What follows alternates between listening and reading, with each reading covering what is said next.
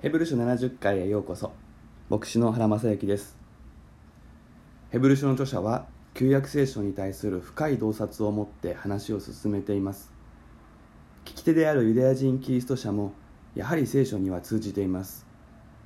約束の地カナンに入れなかったかつての不信仰のイスラエルの話から天地創造の7日間そして安息日の休みと私たちにはバラバラに思われることがつながりのあるものとして当たり前に論じられています。今までのところで神の安息に入るということ。真実の安息日の休みとは人があるべき姿に戻って神を喜ぶことができる状態という意味であることを確認しました。けれども12節からはその話の流れからなんだか少し浮いたような言葉が出てきます。一体これは今までのところとどうつながるのでしょうか。鍵はあなた方の心をかたくなにしてはならないという言葉です。4章の7節で使われているこの言葉です。心のかたくなさこれが安息に入れなかった原因でした。ですから心を柔らかくするということが解決策になります。ここで諸刃の剣という比喩が登場するのです。この剣は切り刻むのではなく柔らかくするためにある剣です。この比喩をもっとしっかりつかむには旧約聖書に戻る必要があります。旧約聖書では心をかたくなにするということは心に割礼を受けていない状態と並べられるのです。新明記10章16節にこうあります。あなた方は心の包皮に割礼を施しなさい。もううなじを固くするものであってはならない。うなじというのは首のことです。首の筋肉が硬くなると首を縦に振ること。素直に聞き従うことができなくなります。素直に従う。これが心に割礼のある状態です。割礼とは包皮と呼ばれる男性器の一部を除去する外科手術のことです。ユダヤ人男性であればユダヤ人の印としてこの手術を生まれて8日目に受けたわけです。これは痛みを伴うものですけれども神に対する従順の印でした。しかし聖書はいつもそうであるように儀式の形以上に大事なのは内面でありました。割礼を受ければそれでいいということではなくてそれが示す意味をいつも忘れないことでした。その意味とは自分の考えにこだわって神に従えないかたくなな心の状態そこからこだわりを取り除くということです。荒野の40年で滅びてしまった人たちは体には割礼を受けていましたが心に割礼を受けていなかったので滅びました。神の導き神の語りかけよりも自分の常識自分の経験そういうものにより頼んだので滅びたのです。そのことを踏まえてモーセは新明記で印としての割礼で終わらず心に割礼を受けること。神に対して素直になるようにと説いたのです。そしてこのメッセージを聞いた後でヨルダン川を渡ったイスラエルは割礼を受けました。このことによって安息の地に入るためには割礼が必要だったということはユダヤ人の常識でした。ここでこのパターンを本当の安息に適用して心の割礼を思わせる言葉遣いでヘブル書の著者は話を進めるのです。体の割礼とは違って心の割礼は難しいのです。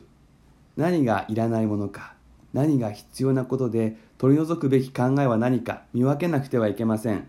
そしてそれは大抵紙一重なのです。神様から来た思いと自分の自己中心とその2つは密着していて分けづらい。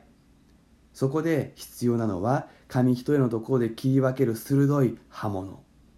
そうその刃物とは神の言葉です。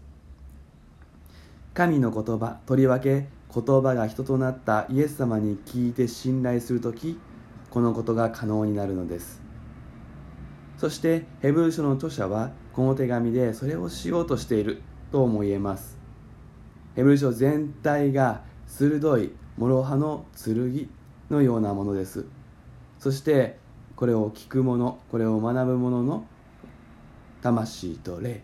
関節と骨髄を分けるまでに差し貫き心の思いや計りごとを見分け大切なもの取っておいた方が良いものそしていらないものこれを峻別していらないものを手放すことができるようにそのように助けるのがヘブル人の手紙だということができます。旧約聖書の伝統その中で新しくされたクリスチャンになった者が何を残し何を捨てるのかその紙一重の識別をしようとしているわけです。体の割礼は一度きりですが心の割礼は一度すればよいというものではなく生涯そのような心を維持していくものです。ですからまず大事なことはイエス様のところにとどまっているということが心の割礼状態を実現することになる。この割礼の比喩を前提にすると次の説で裸のことが出てくるというのが自然につながります。心に割礼があるのかどうかそれは人の目にはわからないけれども神の目には明らかであるということです。神に対して素直な状態であるかどうかいらないこだわりを持っていないかそれは自分で決めることでもない。イエス様に信頼するならばそういう判断自体をやめて裸で神様の前にいられるということ。これこそ安息なのです。13節の最後の部分。この神に対して私たちは申し開きをするのです。という部分は多くの翻訳でまこのような訳が取られているわけですけれどもでも一方で学者たちはこれで良いのだろうかと疑問を投げかけている箇所でもあります。私も同じように、うん、疑問に思い悩むところです。一般にこれは何かこう人が死んだ後に神様の前に立たされて自分の生き様についてこう弁明するというようなことを意味しているというふうに考えられています。そういうことがあるのかもしれないですけれども果たしてそれが安息なのかということを問わなければいけないと思います。全てをお見通しの神様に何か申し開きをする意味があるのでしょうか。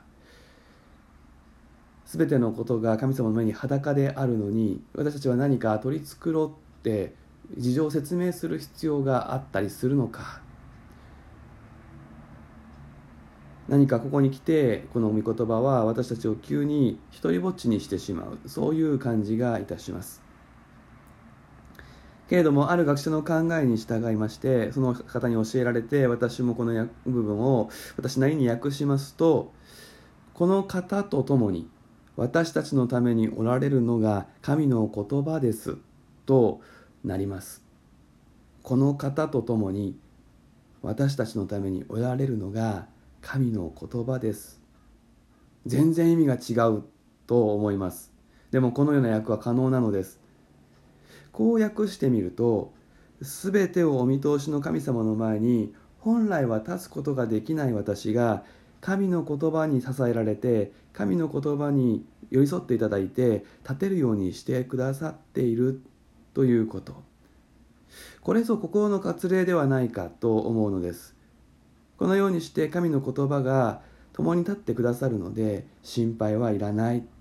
神の言葉なるイエス様にお任せすればよいという話の流れになります。